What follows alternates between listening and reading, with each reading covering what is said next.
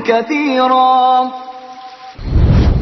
رجع 756 كيلو هرتز للذاكرين والذاكرات إذاعة القرآن الكريم Assalamualaikum warahmatullahi wabarakatuh. Setelah tadi acara untuk adik-adik dari kisah menawan sang teladan, program acara selanjutnya di kesempatan petang hari ini dari syarah hadis Riyadus Salihin karya Al-Imam An-Nawawi rahimahullahu taala yang disampaikan secara langsung oleh Fadilatul Syekh Abdul Razak bin Abdul Musin Al-Abad Al-Badr hafirullahu taala dan sebagaimana biasa ditemani oleh Al-Ustaz Abu Abdul Musin Firanda untuk menerjemahkan muhadharah yang beliau sampaikan. Kita akan memasuki bab baru bab ke-13 tentang bab penjelasan tentang banyaknya jalan menuju kebaikan. Anda yang memiliki kitabnya dipersilahkan untuk bisa membuka eh, bab ke-13 ini. Semoga kita bisa mengambil faidah dan ilmu bermanfaat dari kajian kita. Dan Alhamdulillah kita sudah terkoneksi bersama beliau. Kita coba untuk menyapa beliau. Assalamualaikum warahmatullahi wabarakatuh ya Fadilatul Syekh. Waalaikumsalam warahmatullahi wabarakatuh. Ahlan wa marhaban bikum. أخي الشيخ فواز ومرحبا بجميع المستمعين والمتابعين معنا لهذا البرنامج شرح رياض الصالحين. وأسأل الله عز وجل لنا جميعا التوفيق والسداد. آمين. جزاك الله خيرا يا شيخ على حسن دعائكم. فالآن أيها المستمعون الكرام نستمع إلى درس مع الشيخ حفظه الله. فليتفضل مشكورا يا شيخ. الحمد لله رب العالمين وأشهد أن لا إله إلا الله وحده لا شريك له وأشهد أن محمدا عبده ورسوله صلى الله وسلم عليه وعلى آله وأصحابه أجمعين. أما بعد أيها الإخوة المستمعون الكرام نحن الآن مع باب جديد من أبواب رياض الصالحين للإمام النووي رحمه الله وهو باب بيان كثرة طرق الخير. وعقد رحمه الله تعالى هذا الباب لبيان أن طرق الخير كثيرة جدا ومتنوعة وأن أبواب البر لا حد لها وأن الذي ينبغي على العبد المؤمن أن يستكثر لنفسه من الخيرات بأبوابها المتنوعات ومجالاتها المتعددات. وأورد في صدر هذه الترجمة آيات من القرآن الكريم فيها الحث على الاستكثار من الخير بطرقه المتنوعة ومجالاته المتعددة. فأورد قول الله سبحانه: وما تفعلوا من خير فإن الله به عليم. وجاءت خير في هذا السياق منكرة مفيدة العموم. وذلك لكثرة مجالات الخير. ومعنى الآية أي شيء تفعلونه من الخير قل أو كثر دق أو جل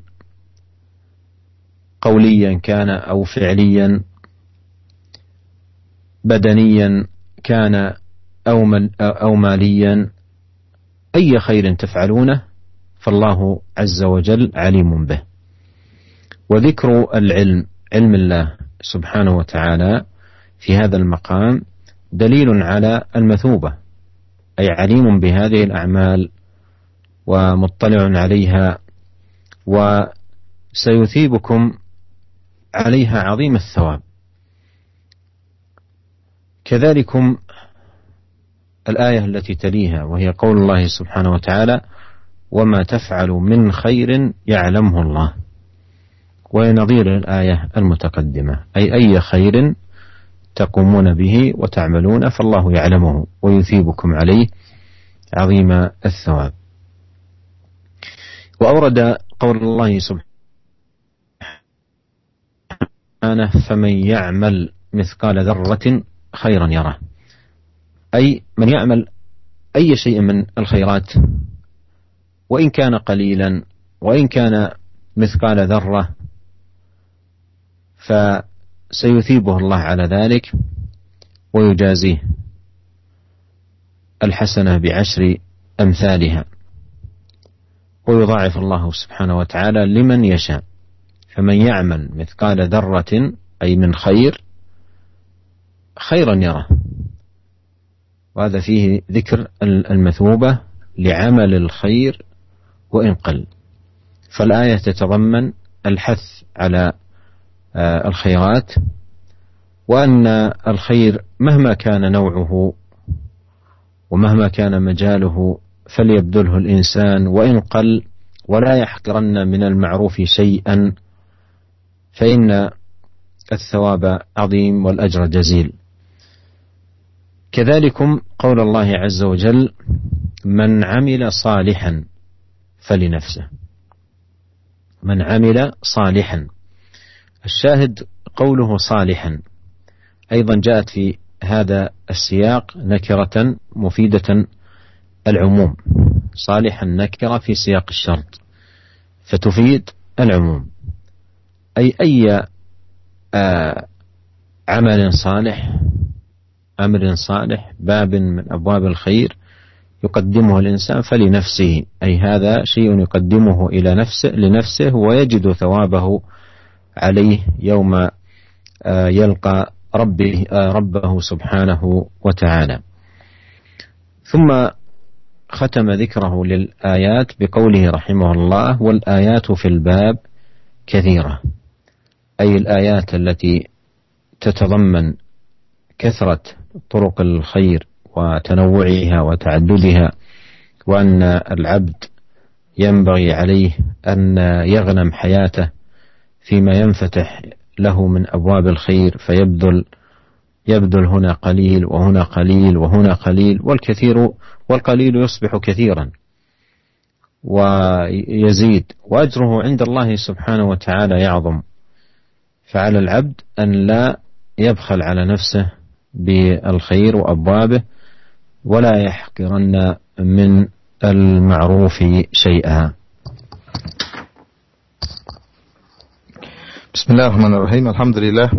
Segala puji dan syukur kita panjatkan kehadirat Allah Subhanahu wa taala atas segala limpahan karunia yang Allah berikan kepada kita.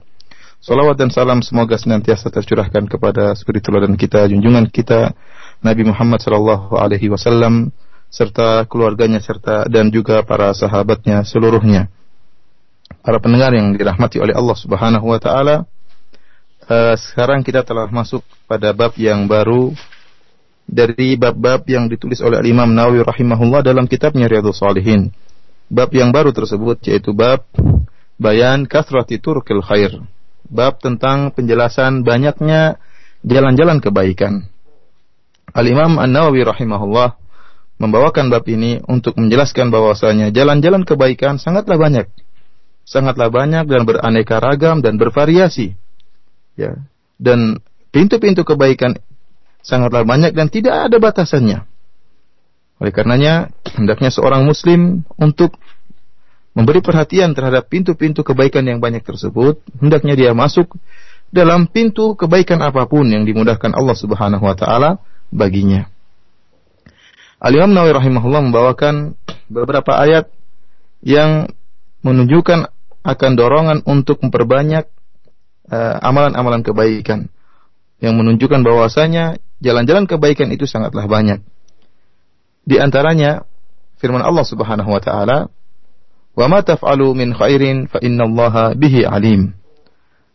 Yang artinya dan apa pun yang kalian lakukan dari kebaikan, maka sungguhnya Allah Subhanahu wa taala Maha mengetahuinya. Ayat ini kalau kita perhatikan su, ke, uh, suku kata khair, kata khair dalam ayat ini datang dalam bentuk nakirah, yaitu ada tanwinnya, min khairin, ada tanwinnya. Yang dalam uh, kaidah usul fikih bahwasanya jika ada suku kata nakirah yang datang dalam uh, konteks persyaratan, maka hal itu memberikan faedah keumuman. Allah Subhanahu wa taala mengatakan kebaikan apa pun yang kalian lakukan.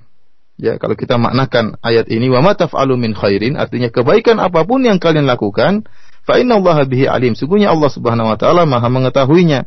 Kenapa? Karena kebaikan itu banyak sekali bentuknya. apa saja yang kalian lakukan, yang penting merupakan kebaikan. Kebaikan apa pun, baik sedikit maupun banyak, baik yang e, tersembunyi maupun yang nampak, yang kecil maupun yang besar, baik kebaikan, kebaikan tersebut berupa perkataan, amalan perkataan maupun amalan badan atau berupa e, bentuk amalan yang membutuhkan biaya, pengorbanan uang, kebaikan apa pun yang kalian lakukan, maka sungguhnya Allah Subhanahu wa taala bihi alim. Sungguhnya Allah Subhanahu wa taala Maha mengetahui kebaikan tersebut. Dan Syekh mengingatkan bahwasanya penyebutan sifat ilmu dalam ayat ini, tatkala Allah mengatakan kebaikan apa pun yang kalian lakukan, maka Allah Subhanahu wa taala pasti mengetahuinya. Berarti kalau Allah sudah mengetahui, Allah akan beri balasan. Oleh karenanya ilmu yang disebutkan dalam ayat ini merupakan petunjuk adanya ganjaran yang Allah siapkan.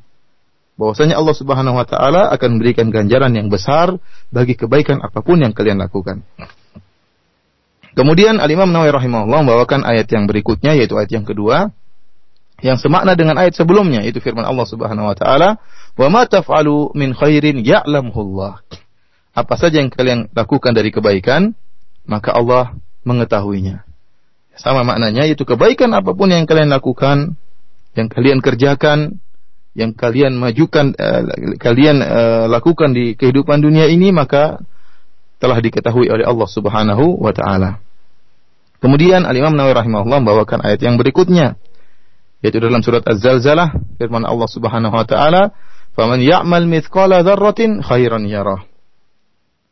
Barang siapa yang melakukan kebaikan seberat zarrah yaitu seberat e, semut yang sangat kecil, maka Allah akan melihatnya.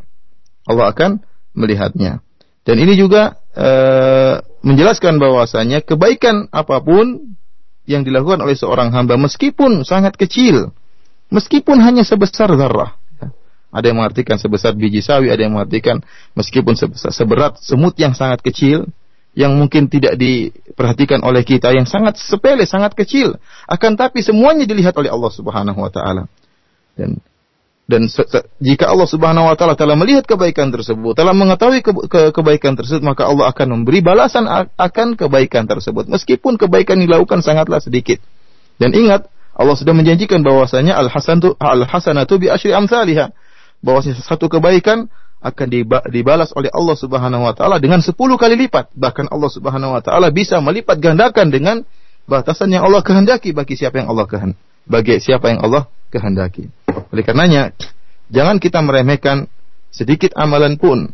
Meskipun hanya sedikit, Allah akan beri balasan dengan balasan yang besar. Dan ayat-ayat uh, yang disebutkan, yang di, di, tadi telah kita sebutkan, uh, menjelaskan akan dorongan untuk melakukan kebajikan yang sangat banyak karena jalan-jalan kebajikan sangatlah banyak. Oleh karenanya kebaikan meskipun bagaimanapun bentuknya, meskipun bagaimanapun kecilnya jangan kita remehkan.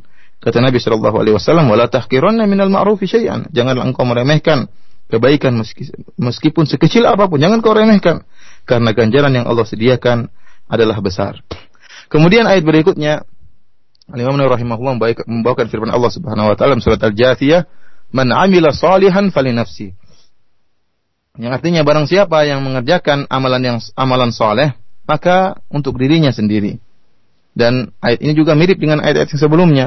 Dalam ayat ini Allah Subhanahu wa taala menggunakan kalimat salihan yaitu amalan soleh Allah datangkan dalam bentuk nakirah itu ada tanwinnya salihan tanpa alif lam tapi dengan tanwin nakirah salihan yang dalam kaidah bahwasanya jika datang suku kata nakirah ya datang dalam konteks e, persyaratan maka memberikan faedah keumuman. Artinya barang siapa yang melakukan amalan soleh apa pun ya dari yang dia lakukan dari pintu-pintu kebaikan maka sungguhnya hal itu akan kembali kepada dirinya. Hal, sungguhnya hal itu akan menguntungkan dirinya sendiri. Dia akan mendapatkan ganjarannya pada hari kiamat tatkala dia bertemu dengan Allah Subhanahu wa taala, Allah akan berikan ganjaran atas amalan soleh apa pun yang dia lakukan. Kemudian Al-Imam Nawawi rahimahullah uh, menutup ayat-ayat yang beliau sebutkan dengan perkataan beliau wal, wal ayatu fil babi kathirah bahwasanya ayat-ayat dalam bab ini bab yang menjelaskan tentang banyaknya jalan-jalan kebaikan sangatlah banyak ya sangatlah banyak yang semuanya menjelaskan bahwasanya jalan-jalan kebaikan sangatlah banyak dan beraneka ragam. Oleh karenanya seorang hamba hendaknya dia berusaha menggunakan kesempatan hidupnya untuk memperbanyak amalan soleh. Dia melakukan kebaikan sedikit dalam di di satu sisi, kemudian dalam sisi yang lain dalam kesempatan lain dia melakukan sedikit kebaikan, sisi yang lain lagi kesempatan lain melakukan sisi kebaikan sedikit ya. Sedikit-sedikit itu kalau dikumpulkan menjadi banyak. Dan ingatlah, sedikit kebaikan yang kita lakukan, ganjarannya besar di sisi Allah Subhanahu wa taala. Apalagi jika kita kemudian melakukan banyak kebaikan. Tentunya ganjaran yang disediakan oleh Allah Subhanahu wa taala lebih besar dan lebih besar lagi. Dan ingat sabda Nabi sallallahu alaihi wasallam, "Wala tahqiranna minal ma'rufi syai'an." Dan janganlah kalian, janganlah engkau meremehkan kebaikan uh, sedikit pun, jangan diremehkan. ثم قال الإمام النووي رحمه الله وأما الأحاديث فكثيرة جدا وهي غير منحصرة. فنذكر طرفا منها. ينبه بذلك رحمه الله إلى أن الأحاديث الدالة على كثرة طرق الخير كثيرة جدا. وفي هذا الباب آه، اجتهد في جمع آه، جملة من الأحاديث التي تدل على كثرة الخيرات وتعدد طرقها. ويمكن آه، أن نقول أيضا إن كامل كتابه رياض الصالحين آه، بما فيه من آيات وأحاديث كله شاهد على كثرة طرق الخيرات وتعددها. وكما ذكر أهل العلم الحكمة من التعدد والتنوع لكثرة طرق الخيرات ليعظم إقبال العباد. على هذه الأبواب فينشط تارة لهذا العمل وتارة لذاك ويتنقل بين أبواب الخيرات من خير إلى خير فلا يزال العبد المؤمن مترقيا في هذه الأبواب العظيمة مما يعلو به درجاته ويعظم به ثوابه عند الله تبارك وتعالى. Kemudian Al-Imam Nawawi rahimahullah menyebutkan berkata wa amal ahaditsu fakathiratun jiddan wa hiya ghairu munhasirah wa nadhkuru tarafan minha. Kata beliau adapun hadis-hadis yang menjelaskan tentang banyaknya jalan-jalan kebaikan maka sangatlah banyak dan tidak terbatas dan kita akan menyebutkan sebagian dari hadis-hadis tersebut. Yaitu Al-Imam Nawawi rahimahullah mengingatkan e, bahwasannya hadis-hadis yang menunjukkan akan banyaknya jalan-jalan kebaikan itu sangatlah banyak dan tidak terbatas. Akan tapi beliau rahimahullah berusaha berijtihad, berusaha mengumpulkan sebagian hadis-hadis yang menunjukkan akan banyaknya jalan-jalan kebaikan, ya. Dan beraneka ragamnya jalan-jalan kebaikan. Bahkan bisa kita katakan kitab Riyadhus Shalihin ini dari awal sampai akhir, ya, itu merupakan dalil atau merupakan bukti bahwasanya jalan-jalan kebaikan sangatlah banyak. Kalau kita baca kitab Riyadhus Shalihin, kita baca ayat-ayat yang tersebut dalam Riyadhus Shalihin dan juga hadis-hadis yang disebutkan oleh Imam Nawawi dalam kitab Riyadhus Shalihin menunjukkan bahwasanya jalan-jalan kebaikan sangatlah banyak dan sangat beraneka ragam. Para ulama menyebutkan apa hikmah di balik banyaknya jalan-jalan kebaikan. Mereka menyebutkan bahwasanya Allah Subhanahu wa taala menjadikan pintu-pintu kebaikan itu sangatlah banyak dan beraneka ragam serta bervariasi agar seorang hamba senantiasa semangat dalam beribadah Ya terkadang seorang hamba semangat dalam melakukan satu kebaikan, kemudian di waktu yang lain dia semangat melakukan bentuk kebaikan yang lain. Dan terus demikian seorang hamba berpindah dari satu pintu kebaikan ke pintu kebaikan yang lainnya dan seterusnya sehingga senantiasa derajatnya tinggi di sisi Allah Subhanahu wa taala dan terangkat sedikit demi sedikit dan akhirnya pahala yang dia yang dia raih dari Allah Subhanahu wa taala pun semakin membesar sedikit demi sedikit. أورد رحمه الله أولا حديث أبي ذر جندب بن جنادة رضي الله عنه قال قلت يا رسول الله أي الأعمال أفضل؟ قال الإيمان بالله والجهاد في سبيل الله. قلت أي الرقاب أفضل؟ قال أنفسها عند أهلها وأكثرها ثمنا. قلت فإن لم أفعل. قال تعين صانعا أو تصنع لأخرق. قلت يا رسول الله أرأيت إن ضعفت عن بعض العمل؟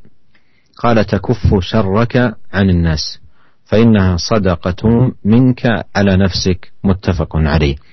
قال النووي رحمه الله الصانع بالصاد المهملة هذا هو المشهور وروي ضائعا بالمعجمة أي ذا ضياع من فقر أو عيال ونحو ذلك. والأخرق الذي لا يتقن ما يحاول فعله. هذا الحديث شاهد لهذه الترجمة من آه، كثرة طرق الخيرات وتعددها. والصحابة آه، رضي الله عنهم علموا ذلك. وعلموا أن آه، طرق الخير وأبواب البر كثيرة لكن أسئلتهم تركزت كما يأتي في أحاديث كثيرة عن الأفضل. وإلا هم على يقين بأن أبواب الخير ومجالات الخير وطرق الخير كثيرة جدا لكن سؤالاتهم للنبي عليه الصلاة والسلام عن آه، الأفضل. ولهذا آه، نجد أحاديث كثيرة جدا آه، فيها الصحابة يسألون أي العمل أفضل أي الإسلام خير؟ ونحو ذلكم في أحاديث كثيرة فيها سؤال الصحابة رضي الله عنهم وأرضاهم عن الأفضل أو أي العمل خير أو نحو ذلك.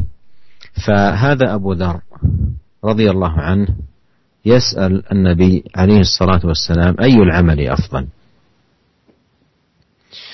وأيضا هذا فيه فائدة أخرى نستفيدها حول منهج الصحابة وطريقتهم رضي الله عنهم وأرضاهم. ألا وهي حرصهم على الخير ورغبتهم فيه. وهم رضي الله عنهم يسألون ليعملون. يسألون للعمل. ليست أسئلتهم فقط لمجرد العلم والاطلاع والمعرفة كما هي حال كثير من المتأخرين. يسأل لمجرد أن يعرف لا عن رغبة في العلم في العمل أو حرصا عليه. فالصحابة يسألون لأن عندهم همة عالية في العمل بما يسألون عنه. فقال أي العمل أفضل؟ قال الإيمان بالله والجهاد في سبيل الله. الإيمان بالله أي ربا خالقا رازقا منعما والإيمان بأسمائه وصفاته وعظمته سبحانه وأنه المعبود بحق ولا معبود بحق سواه والاجتهاد في صرف العبادة له وحده وإخلاص الدين له سبحانه وتعالى والجهاد في سبيل الله. وهذا فيه فضل الجهاد في سبيل الله حيث قرن آه، في هذا الحديث مع الإيمان بالله. قلت أي الرقاب أفضل؟ والمراد بالرقاب أي المماليك؟ الرقيق الذين آه، يملك آه، الإنسان رقابهم. فسأله أي أي الرقاب أفضل؟ يعني بحيث يعتق آه، آه، الأفضل فيفوز بالأعظم ثوابا والأكثر اجرا. فقال النبي عليه الصلاة والسلام أنفسها عند أهلها وأكثرها ثمنا. أي هذا هو الأفضل في الرقاب. أنفسها عند أهلها وأكثرها ثمنا. فالذي يريد أن يعتق الأفضل فلينظر في الأنفس عنده. والأكثر ثمنا لو أراد أن يبيعه. ومن المعلوم أن مثل هذه النفقة أو هذا العتق لا يكون إلا عن قوة إيمان لأن الشخص إذا كان يملك عددا من الرقاب وأحدهم تميز بأدبه بحسن قيامه بحقوق سيده واجتهد في مجتهد في وناصح وأخلاقه ونظافته إلى غير ذلك. وهو نفيس عند صاحبه لا ينفقه وعنده غيره كثير ممن هم دونه ويعتقه في سبيل الله إلا عن قوة إيمان عن قوة إيمان. فأفضلها أنفسها عند أهلها وأكثرها ثمنا. قلت فإن لم أفعل إن لم أفعل يعني إن لم أقم بمثل هذه الأعمال الجليلة في النفقة والصدق والبذل. قال تعين صانعا أو تصنع لأخرق. تعين صانعا أو تصنع لأخرق.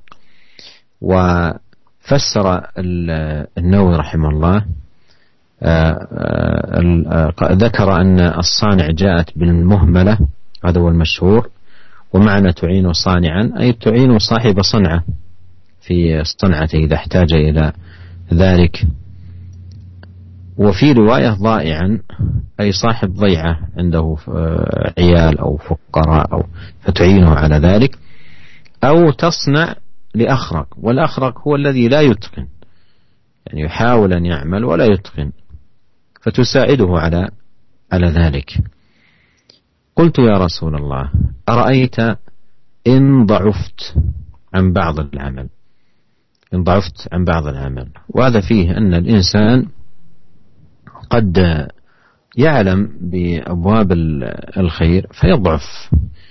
إما بدنيا أو أيضا همته آه، تضعف عن القيام بذلك. فقال له عليه الصلاة والسلام تكف شرك عن الناس. تكف شرك عن الناس. كف الشر هو أي كف الأذى عن الناس بحيث لا ينال أحدا منهم بشيء من الأذى. قال تكف شرك عن الناس. وعد ذلك صدقة عليه الصلاة والسلام. قال فإنها صدقة منك على نفسك. فمن كف شره عن الناس لم يؤذي أحدا منهم فهذه صدقة منه على نفسه. لأنه والعياذ بالله إن آذى الناس ظلم نفسه وآذى نفسه وعرض نفسه للعقوبة والسخط سخط الله سبحانه وتعالى فإذا منع نفسه من أذى الناس وكف الأذى كان ذلكم صدقة منه على نفسه Para pendengar yang dirahmati oleh Allah Subhanahu wa taala, kemudian Al-Imam Nawawi rahimahullah menyebutkan hadis yang pertama yaitu dari Abu Dzar Jundab bin Junadah radhiyallahu taala anhu dia berkata, "Qultu ya Rasulullah, ayul a'mali afdal?" Aku berkata, "Wahai Rasulullah, amalan apakah yang paling afdal, yang paling baik, yang paling mulia?" Qala al-imanu billahi wal jihadu fi sabilillah. Al-iman beriman kepada Allah dan berjihad di jalan Allah Subhanahu wa taala. Qultu ayu riqabi afdal? Aku berkata, "Wahai Rasulullah, budak manakah yang paling afdal untuk dibebaskan?"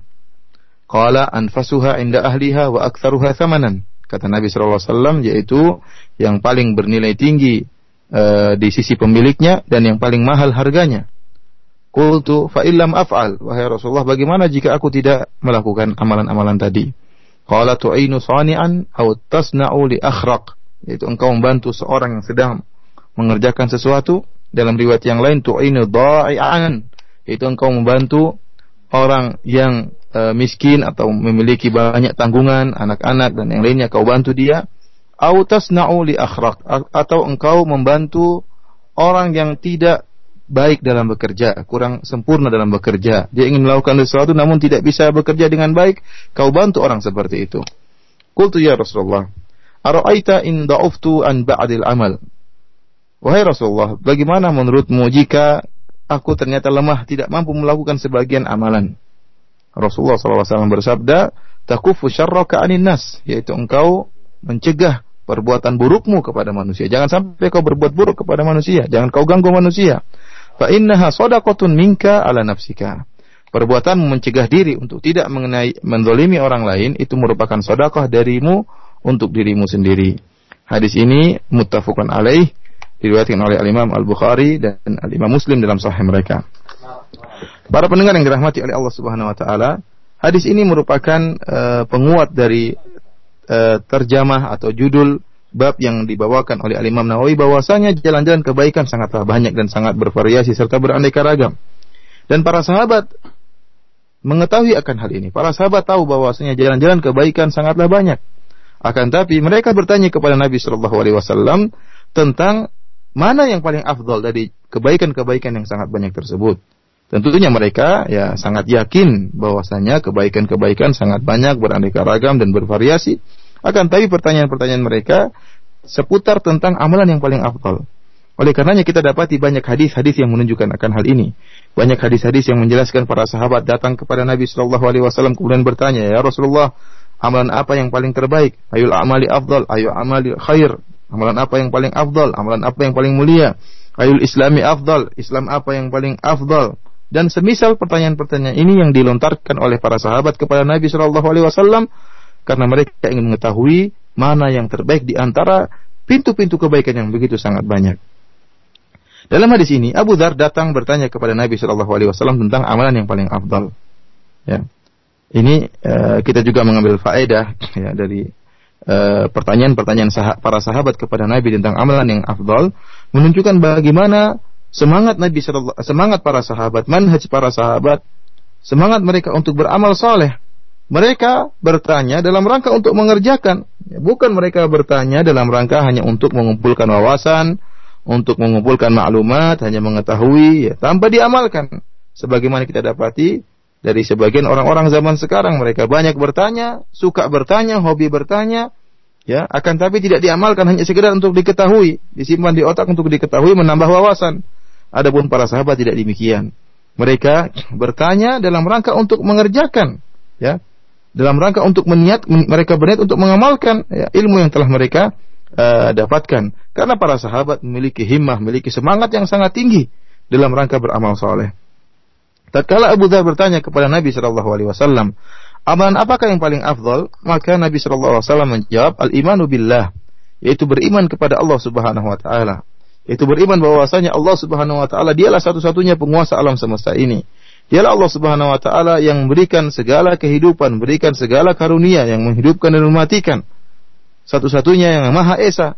Kemudian juga beriman dengan sifat-sifat Allah dan nama-nama Allah yang Maha Indah dan juga beriman bahwasanya dialah Allah Subhanahu wa taala satu-satunya yang Maha Esa dan berhak untuk diibadahi. Adapun ibadah-ibadah kepada selain Allah adalah ibadah-ibadah yang batil. Oleh katanya seorang hamba berusaha berisihat bersungguh-sungguh untuk menyerahkan ibadah kepada Allah Subhanahu wa taala agar benar-benar ikhlas beribadah kepada Allah Subhanahu wa taala saja dan tidak menyerahkan sedikit pun ibadah kepada selain Allah Subhanahu wa taala. Kemudian Nabi sallallahu alaihi wasallam berkata, "Wal jihadu fi sabilillah." Di antara amalan yang paling afdal kata Nabi sallallahu alaihi wasallam jihad di jalan Allah Subhanahu wa taala. Dan ini menunjukkan akan keutamaan jihad di jalan Allah Subhanahu wa taala. Karena Nabi Shallallahu Alaihi Wasallam menggandengkan jihad dengan iman kepada Allah Subhanahu Wa Taala. Kita tahu bahwasanya beriman kepada Allah merupakan amalan yang sangat afdal. Tatkala jihad digandengkan dengan iman kepada Allah menunjukkan jihad itu adalah amalan yang yang sangat mulia. Kemudian Nabi Shallallahu kemudian uh, tatkala Abu Dhar bertanya lagi, ayu riqabi afdal ya. Wahai Rasulullah, budak manakah yang paling afdal untuk dibebaskan? Maka Nabi Shallallahu alaihi wasallam e, menjelaskan yaitu yang paling afdol budak yang paling afdol yang paling utama untuk dibebaskan agar engkau memperoleh pahala yang sangat besar yaitu kata Nabi sallallahu alaihi wasallam anfasuha inda ahliha wa aktsaruha samanan yaitu yang paling bernilai di sisi pemilik budak tersebut di sisi tuannya dan yang paling mahal harganya. Ya. Oleh karenanya Nabi mengisyaratkan barang siapa yang ingin membebaskan seorang budak maka hendaknya dia lihat dari budak-budak yang dia miliki. Ya. Mana yang paling afdal, yang paling bernilai dan yang paling ha mahal harganya. Dan ketahuilah para pendengar yang dirahmati oleh Allah Subhanahu wa taala, amalan seperti ini membebaskan budak yang paling afdal tidak, tidak tidaklah mungkin dilakukan kecuali oleh seorang yang kuat imannya. Hanya kekuatan iman yang bisa mendorong dia untuk membebaskan budak yang paling mahal dan yang paling mulia. Karena seorang seorang tuan jika memiliki banyak budak ya, kemudian di antara budak-budaknya ternyata ada salah seorang budak yang sangat beradab, akhlaknya sangat baik, pekerjaannya sangat bagus, kebersihannya sangat terjaga, ya. Budak ini sangat baik ya. Tentunya tatkala dia ingin membebaskan seorang budak, tentunya dia akan membebaskan budak yang lain yang tidak senilai budak yang sangat berharga ini. Tentunya dia akan sayang sekali terhadap budak ini. Kalau akan tapi jika seorang memiliki iman yang sangat kuat, ya, mengetahui bahwasanya dia ingin mencari pahala yang terbaik, maka imannya, kekuatan imannya tadi akan mendorong dia untuk mensedekahkan untuk membebaskan budak yang paling dia sayangi, budak yang paling mahal dan budak yang paling terbaik yang uh, dia miliki. Para pendengar yang dirahmati oleh Allah Subhanahu wa taala. Kemudian Abu Dzar bertanya lagi. Fa illam af'al, bagaimana jika aku tidak bisa melakukan amalan-amalan kebajikan tadi yang telah kau sebutkan? Ya, tidak bisa membebaskan budak, tidak bisa berjihad di Allah Subhanahu wa taala. Ya. Maka Nabi sallallahu alaihi wasallam mengatakan, ya, tu'inu sani'an aw tasna'u li akhraq. Yaitu engkau membantu seorang yang sedang mengerjakan sesuatu, ya. Dalam riwayat yang lain disebutkan dha'ian yaitu engkau membantu seorang yang uh, memiliki tanggung jawab yaitu dia uh, memiliki kemiskinan atau memiliki banyak anak yang harus dia urusi, tidak memiliki kekurangan harta, orang seperti hendaknya engkau bantu. Jika engkau tidak mau untuk berjihad, tidak mau untuk membebaskan budak, maka bantulah orang miskin. Atau kata Nabi Shallallahu Alaihi Wasallam, "Autas nauli akhraq," atau engkau membantu orang yang sedang melakukan suatu, namun dia tidak baik dalam melakukan sesuatu tersebut. Pekerjaannya kurang bagus, kau bantu agar dia bisa bekerja dengan dengan baik. Kemudian kata Abu Dzar radhiyallahu taala anhu, "Ya Rasulullah, bagaimana jika aku tidak mampu untuk melakukan sebagian amalan?" Ya. Ya. Terkadang uh, uh, seorang mengetahui bahwasanya pintu-pintu kebaikan banyak. Dia tahu perbuatan ini merupakan perbuatan yang baik. Amalan ini merupakan amalan yang besar. Akan tapi dia tidak mampu untuk melakukannya. Mungkin karena tubuhnya sudah lemah. Atau terkadang semangat beramalnya menjadi kendor, menjadi turun. Ya. Makanya Abu Dhar bertanya, bagaimana kalau saya dalam kondisi tersebut tidak mampu untuk melakukan sebagian amalan-amalan soleh? Maka Nabi Shallallahu Alaihi Wasallam menjelaskan, takufu syarraka anin nas, maka hendaknya engkau menjaga dirimu, jangan sampai kau mengganggu orang lain, mengganggu manusia, mengganggu orang lain, mengganggu masyarakat. Ya. Kata Nabi SAW, fa innaha sadaqatun minka ala nafsika. Rasulullah SAW menganggap bentuk mencegah diri, menjaga diri agar tidak mengganggu orang lain merupakan bentuk sedekah yang kau keluarkan untuk dirimu sendiri. Kenapa bisa demikian para pendengar yang dirahmati oleh Allah Subhanahu wa taala? Karena seorang ya jika dia mengganggu manusia, menyakiti manusia, mendolimi orang lain, maka sungguhnya dia telah mengantarkan dirinya ya bisa terjerumus dalam neraka jahanam, dalam uh, hukuman dari Allah Subhanahu wa taala. Jika dia mengantarkan dirinya untuk dihukum oleh Allah Subhanahu wa taala, maka sungguhnya dia telah mendolimi dirinya sendiri. Oleh karenanya jika dia mencegah dirinya tidak mendolimi orang lain, berarti dia telah berbuat baik pada dirinya sendiri. Berarti dia telah bersodako pada dirinya uh, sendiri. ثم أورد رحمه الله تعالى حديث أبي ذر أيضا رضي الله عنه أن رسول الله صلى الله عليه وسلم قال يصبح على كل سلامة من أحدكم صدقة فكل تسبيحة صدقة وكل تحميدة صدقة وكل تهليلة صدقة وكل تكبيرة صدقة وأمر بالمعروف صدقة ونهي عن المنكر صدقة ويجزئ عن ويجزئ من ذلك ركعتان يركعهما من الضحى رواه مسلم. قال السلامة بضم السين المهملة وتخفيف اللام وفتح الميم المفصل ومفاصل الإنسان كثيرة بل جاء في في بعض الأحاديث أنها 360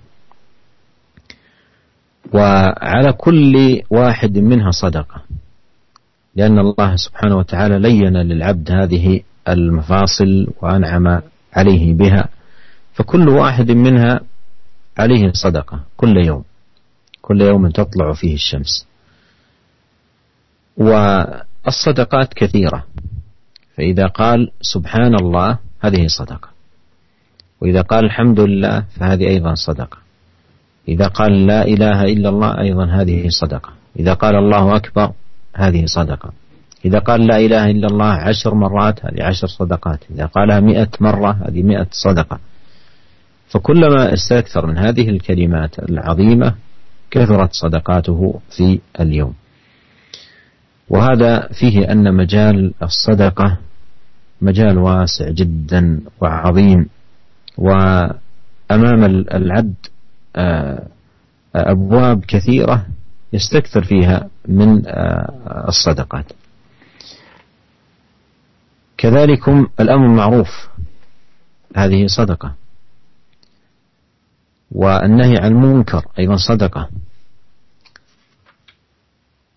وفي هذا التنويع في هذا الحديث ما يفيد أن من الصدقات ما نفعه قاصر على صاحبه مثل التسبيح والتهليل و ومنها ما نفعه متعدي أن يصل خيره إلى الآخرين مثل المعروف والنهي عن المنكر وكل ذلك صدقات. قال ويجزئ من ذلك ركعتان يركعهما من الضحى. وهذا فيه فضل صلاة الضحى وأنها سنة مستحبة كل يوم وهي تجزئ عن هذه الصدقات الواجبة على بدن العبد. إذا ركع ركعتين من الضحى. ووقت الضحى يبدأ من ارتفاع الشمس قدر الرمح. ليس وقت الإشراق مباشرة وإنما بعد الإشراق إشراق الشمس بربع ساعة تقريبا إلى قبل أذان الظهر الذي وقت الزوال بأيضا ربع ساعة تقريبا. فهذا كله وقت لصلاة صلاة الضحى. وإذا صلى في هذا الوقت ركعتين لله سبحانه وتعالى أجزأت عن هذه الصدقات الكثيرة المطلوبة على العبد على كل سلامة من العبد. والحكمة في ذلك والله أعلم في صلاة الضحى أنها عبادة تتحرك فيها جميع المفاصل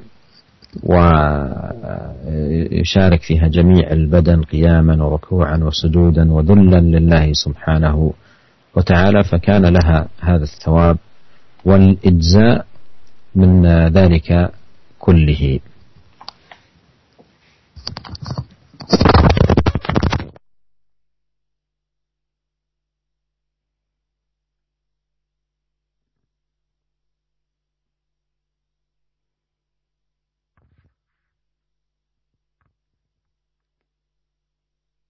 Dirahmati oleh Allah Subhanahu wa taala. Kemudian Al Imam Nawawi rahimahullah membawakan hadis berikutnya, hadis yang kedua dan juga dari Abu Dzar radhiyallahu taala anhu bahwasanya Rasulullah SAW pernah bersabda, "Yusbihu ala kulla, kulli sulama min ahadikum sadaqah."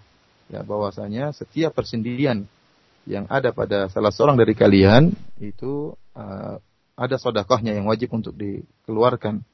Kemudian kata Nabi SAW, "Fakulu tasbihatin sadaqah." Setiap tasbih merupakan sedekah dan setiap tahmid merupakan sadaqah. Dan setiap tahlil merupakan sadaqah. Dan setiap takbir merupakan sadaqah. Dan mengerjakan al-amr bil ma'ruf juga merupakan sadaqah. Wa nahyun 'anil munkar dan mencegah dari kemungkaran juga merupakan sadaqah. Kemudian kata Nabi sallallahu alaihi wasallam wa yujzi'u min dzalika rak'atani yarka'uhuma min adh-dhuha. Dan semuanya ini cukup eh, dikerjakan sebagai pengganti semuanya ini dengan mengerjakan dua rakaat yang dikerjakan oleh seorang hamba tatkala di waktu duha. Hadis ini diriwayatkan oleh Imam Muslim. Dan makna dari kalimat sulama ya yaitu maknanya adalah persendian.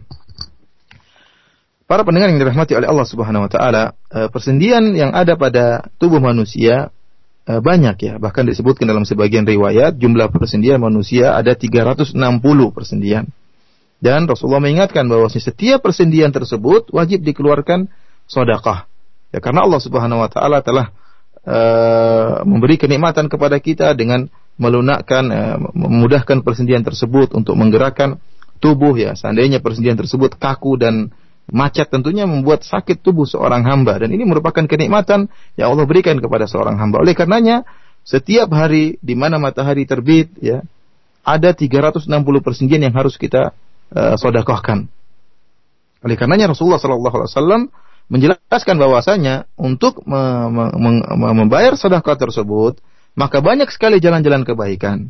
Rasulullah SAW menjelaskan bahwasanya setiap tasbih yang kita ucapkan itu merupakan sedekah. Kemudian setiap tahmid kita mengucapkan alhamdulillah itu juga merupakan sedekah. Setiap tahlil kita mengatakan la ilaha illallah itu juga merupakan sedekah. Setiap takbir kita mengatakan Allahu Akbar itu juga merupakan sedekah. Kalau kita mengucapkan la ilaha illallah 10 kali, maka sudah merupakan 10 sedekah. Kalau kita mengucapkan la ilaha illallah 100 kali, maka kita telah mengeluarkan 100 sedekah, ya. Dan kalau kita perhatikan, uh, semuanya merupakan jalan-jalan kebaikan dan semuanya dianggap sedekah oleh Nabi Shallallahu alaihi wasallam.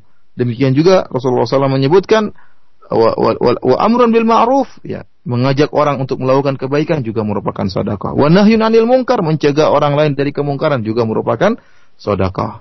Kita perhatikan bahwasanya semua ini merupakan jalan-jalan kebaikan dan semua ini merupakan sedekah. Ada sebagian amalan yang faedahnya kembali kepada diri seorang yang beramal itu sendiri seperti tadi tahlil, kemudian takbir, kemudian tahmid itu kembali kepada pribadi orang yang melakukannya, yang mengucapkannya dan ada sebagian amalan yang manfaatnya untuk orang lain pula seperti beramar ma'ruf nahi mungkar, mengajak orang lain melakukan kebaikan dan mencegah orang lain daripada melakukan uh, kemungkaran. Para pendengar yang dirahmati oleh Allah Subhanahu wa taala, kemudian Nabi sallallahu alaihi menjelaskan uh, seorang bisa mengeluarkan sodakoh dari persendian-persendiannya seluruhnya ya yang 360 persendian setiap hari dengan hanya mengerjakan dua rakaat sholat duha dengan hanya mengerjakan dua rakaat sholat duha. Dan ini merupakan menunjukkan akan keutamaan sholat duha. Dan waktu sholat duha ya itu dimulai dari tatkala uh, sekitar seperempat jam setelah terbit matahari. Jadi kalau matahari sudah uh, terbit ya kita tunggu seperempat jam. Tatkala itu qadr romah yaitu sekitar matahari sudah tinggi setombak dari uh, dari cakrawala ya yaitu sekitar seperempat jam setelah terbit matahari itu mulai saat boleh kita melakukan sholat duha. Sampai kapan? Sampai sekitar seperempat jam sebelum adzan zuhur.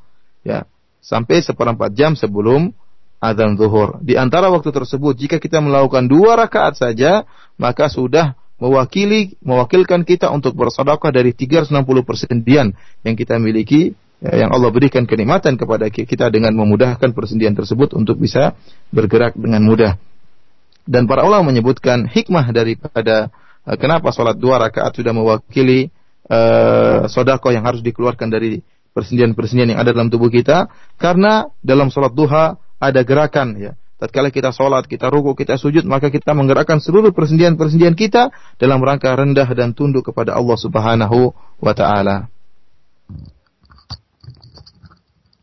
ثم أورد رحمه الله تعالى عن أبي ذر أيضا رضي الله عنه قال قال النبي عليه الصلاة والسلام عرضت علي أعمال أمتي حسنها وسيئها فوجدت في محاسن أعمالها الأذى يماط عن الطريق ووجدت في مساوئ أعمالها النخاعة تكون في المسجد لا تدفن رواه مسلم.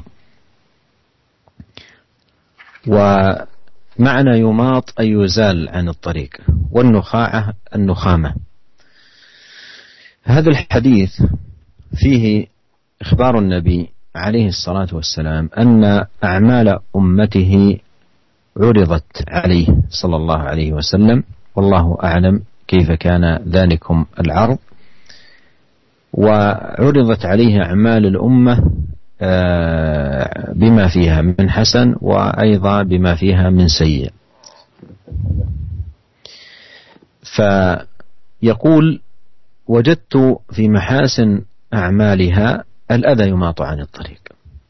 وإماطة الأذى شعبة من شعب الإيمان وعمل عظيم يتقرب به إلى الله سبحانه وتعالى لأن هذا من عظيم الإحسان إلى عباد الله.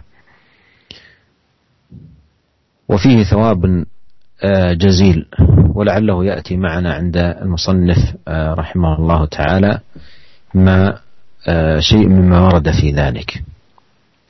قال ووجدت في مساوئ أعمالها النخاعة أي النخامة تكون في المسجد لا تدفن. قوله لا تدفن هذا يفيد أن المقصود بالمسجد أي الذي أرضه تراب المساجد القديمة آه، كانت أرضها تراب ليس فيها آه، فراش أو وإنما أرضها تراب. فإذا آه، اضطر الإنسان و تنخم وتفل في أرضه ودفنها لا لا تضر الناس. لكن المساجد الآن التي فيها الفرش وفيها الرخام و فهذه لا يجوز ذلك فيها بل يحرص إما أن يكون في منديل أو يخرج خارج آه، المسجد. فالشاهد أنه وجد عليه الصلاة والسلام من أعمال الأمة السيئة النخاعة تكون في المسجد. وهذا الحديث فيه أيضا أن من آه، أعمال الخير وأبواب الخير العناية بالمساجد ونظافتها والمحافظة آه، عليها. فهذا أيضا باب آه، عظيم من أبواب الخير. نسأل الله أن ينفعنا جميعا بما علمنا وأن يزيدنا علما وأن يوفقنا للاستكثار من الخيرات. إنه سميع قريب مجيب. Kemudian Al-Imam Nawawi rahimahullah membawakan hadis berikutnya yang juga dari Abu Dzar radhiyallahu taala anhu bahwasanya Rasulullah SAW mengatakan dipaparkan kepadaku atau ditampakkan kepadaku amalan-amalan umatku baik yang amalan e, bagus maupun amalan yang buruk. Maka aku dapati di antara amalan-amalan yang baik yang dilakukan oleh umatku yaitu gangguan yang ada di jalan yang dihilangkan. Gangguan di jalan yang dihilangkan oleh umatku. Dan aku dapati di antara amalan-amalan yang buruk yang ada di antara yang dilakukan oleh umatku yaitu dahak yang ada di masjid dan tidak ditutup dengan pasir. Hadis ini hadis yang diriwayatkan oleh Imam Muslim. Para pendengar yang dirahmati oleh Allah Subhanahu wa taala, dalam hadis ini Nabi SAW mengabarkan bahwasanya uh, Rasulullah dinampakkan tentang amalan-amalan umatnya. Kita tidak tahu bagaimana Eh, cara Allah menampakkan amalan-amalan tersebut wallahu taala alam yang jelas Rasulullah SAW melihat amalan-amalan umat Rasulullah Wasallam baik amalan yang buruk maupun amalan yang yang baik. Dan Rasulullah mendapati ternyata di antara amalan-amalan yang baik yaitu imatatul adha anit tarik yaitu menghilangkan gangguan dari jalan. Dan ini merupakan amalan yang baik. Bahkan disebutkan oleh Nabi SAW dalam hadis yang lain bahwasanya merupakan syu'batun min syu'abil iman. Bahwasanya amalan ini merupakan salah satu dari cabang-cabang keimanan yang barang siapa yang melakukannya maka dia akan mendapatkan ganjaran yang besar di sisi Allah Subhanahu wa taala.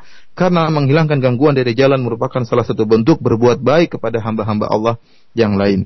Dan Rasulullah SAW mengabarkan juga di antara amalan-amalan buruk yang dilakukan oleh umatnya yaitu dahak ya. Seorang batu mengeluarkan dahak kemudian diletakkan di lantai masjid namun tidak ditutup ya. Dan ini uh, yang dikabarkan oleh Nabi SAW tentang masjid-masjid di zaman Nabi dan masjid-masjid zaman dahulu yang di mana uh, uh, lantainya tidak terbuat dari uh, bata atau dari uh, ubin akan tapi hanya sekedar pasir ya. Tanah dan pasir. Yang jika seorang hamba tatkala dalam masjid mungkin sedang sholat dan dia terpaksa untuk membuang ludah maka dibolehkan bagi dia untuk meludah di sebelah kirinya kemudian dia menutup ludah tersebut dengan pasir ya Adapun jika dia membuang ludah di masjid kemudian tidak menutupnya dengan pasir maka akan mengganggu Eh, kebersihan masjid dan juga akan mengganggu jemaah yang lain. Adapun masjid-masjid di zaman sekarang yang terbuat dari ubin, kemudian dari tegel, ya, kemudian juga ada karpetnya, maka tidak boleh seorang buang ludah di situ karena akan mengganggu uh, kebersihan masjid. Akan tapi seorang berusaha untuk membawa misalnya tisu atau membawa sapu tangan kemudian membuang dahaknya di tisu tersebut atau dia keluar dari masjid kemudian buang tisu di, eh, membuang dahaknya di luar di luar masjid. Intinya para pendengar yang dirahmati oleh Allah Subhanahu wa taala, hadis ini menjelaskan bahwasanya amalan-amalan kebajikan itu sangatlah banyak. Di antara amalan kebajikan adalah menghilangkan uh, gangguan dari jalan agar tidak mengganggu kaum muslimin yang lainnya dan hadis ini juga mengingatkan kita akan agar kita memperhatikan kebersihan masjid.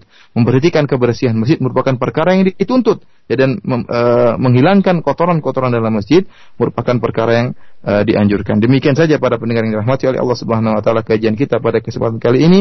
Uh, semoga bermanfaat dan semoga Allah mudahkan kita untuk banyak beramal saleh. Wabillahi taufiq wal hidayah. Assalamualaikum warahmatullahi wabarakatuh. Waalaikumsalam warahmatullahi wabarakatuh. Kami mengucapkan terima kasih kepada Syekh atas dars yang telah disampaikan dan terima kasih untuk uh, Al-Ustaz Abu Abdul Musin Firanda yang telah menerjemahkan muhadharah atau dars yang telah Syekh sampaikan tadi.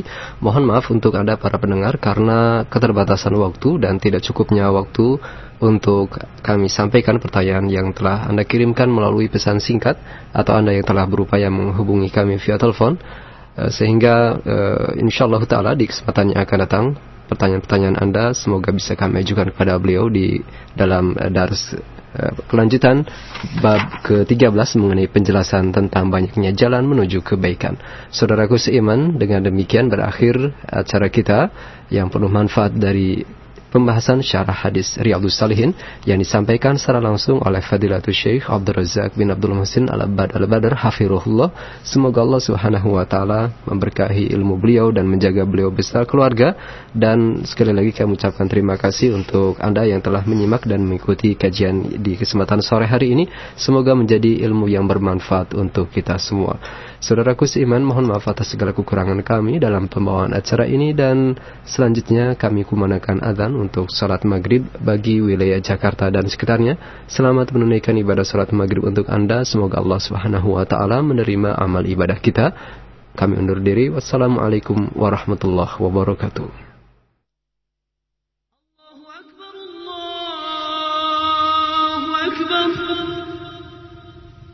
الله أكبر الله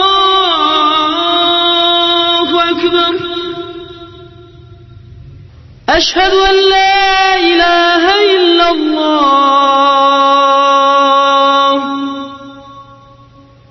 أشهد أن لا إله إلا الله.